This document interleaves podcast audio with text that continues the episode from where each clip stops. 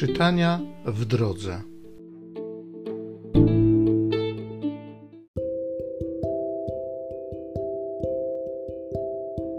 Z Księgi Liczb. W pierwszym miesiącu przybyła cała społeczność Izraelitów na pustynię Sin. Lud zatrzymał się w Kadesz. Tam też umarła i tam została pogrzebana Miriam.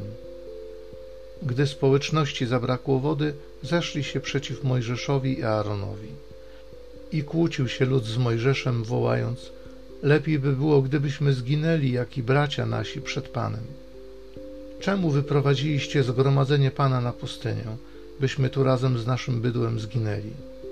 Dlaczego wywiedliście nas z Egiptu i przyprowadziliście na to nędzne miejsce, gdzie nie można siać, nie ma figowców ani winorośli, ani drzewa granatowego, a nawet nie ma wody do picia?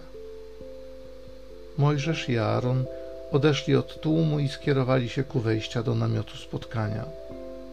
Tam padli na twarz, a ukazała się im chwała Pana.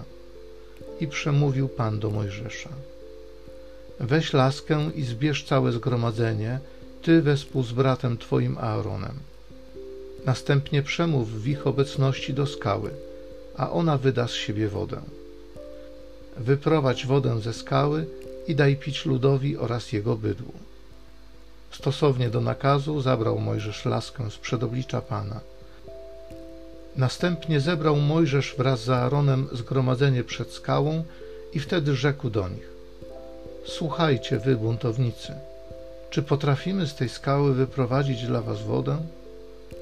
Następnie podniósł Mojżesz rękę i uderzył dwa razy laską w skałę. Wtedy wypłynęła woda tak obficie, że mógł się napić zarówno lud, jak i jego bydło. Rzekł znowu Pan do Mojżesza i Aarona: Ponieważ mi nie uwierzyliście i nie objawiliście mojej świętości wobec Izraelitów, dlatego wy nie wprowadzicie tego ludu do kraju, który im daję.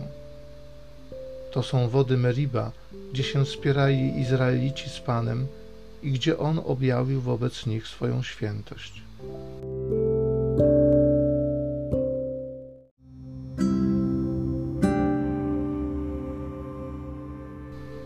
Psalmu 95 Słysząc głos Pana, serc nie zatwardzajcie.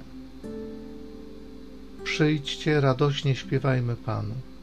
Wznośmy okrzyki ku chwale opoki naszego zbawienia. Stańmy przed obliczem Jego z uwielbieniem, z weselem śpiewajmy Mu pieśń. Przyjdźcie, uwielbiajmy Go, padając na twarze. Klęknijmy przed Panem, który nas stworzył. Albowiem On jest naszym Bogiem, a my ludem Jego pastwiska i owcami w Jego ręku. Obyście dzisiaj usłyszeli głos Jego.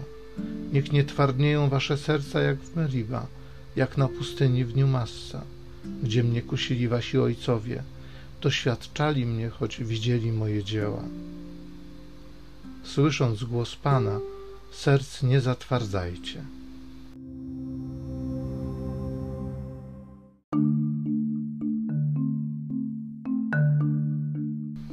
Ty jesteś Piotr, czyli opoka, i na tej opoce zbuduję mój kościół, a bramy piekielne go nie przemogą.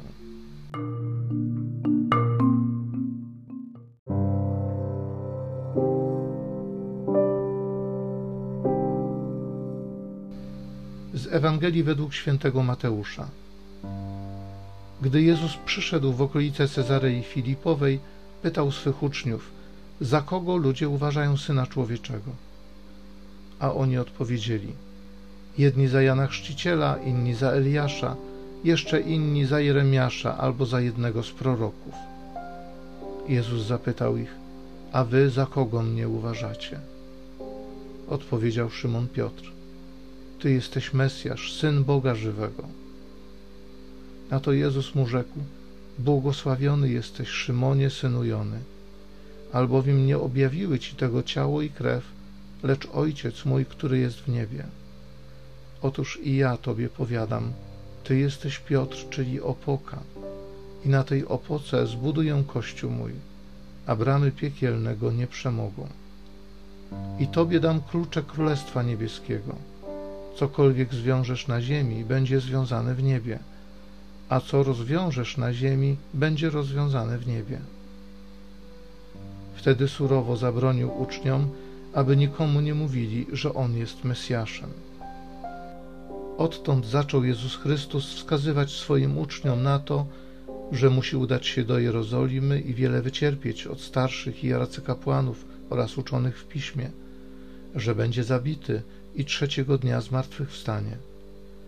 A Piotr wziął go na bok i począł robić mu wyrzuty. Panie, niech cię Bóg broni, nie przyjdzie to nigdy na ciebie.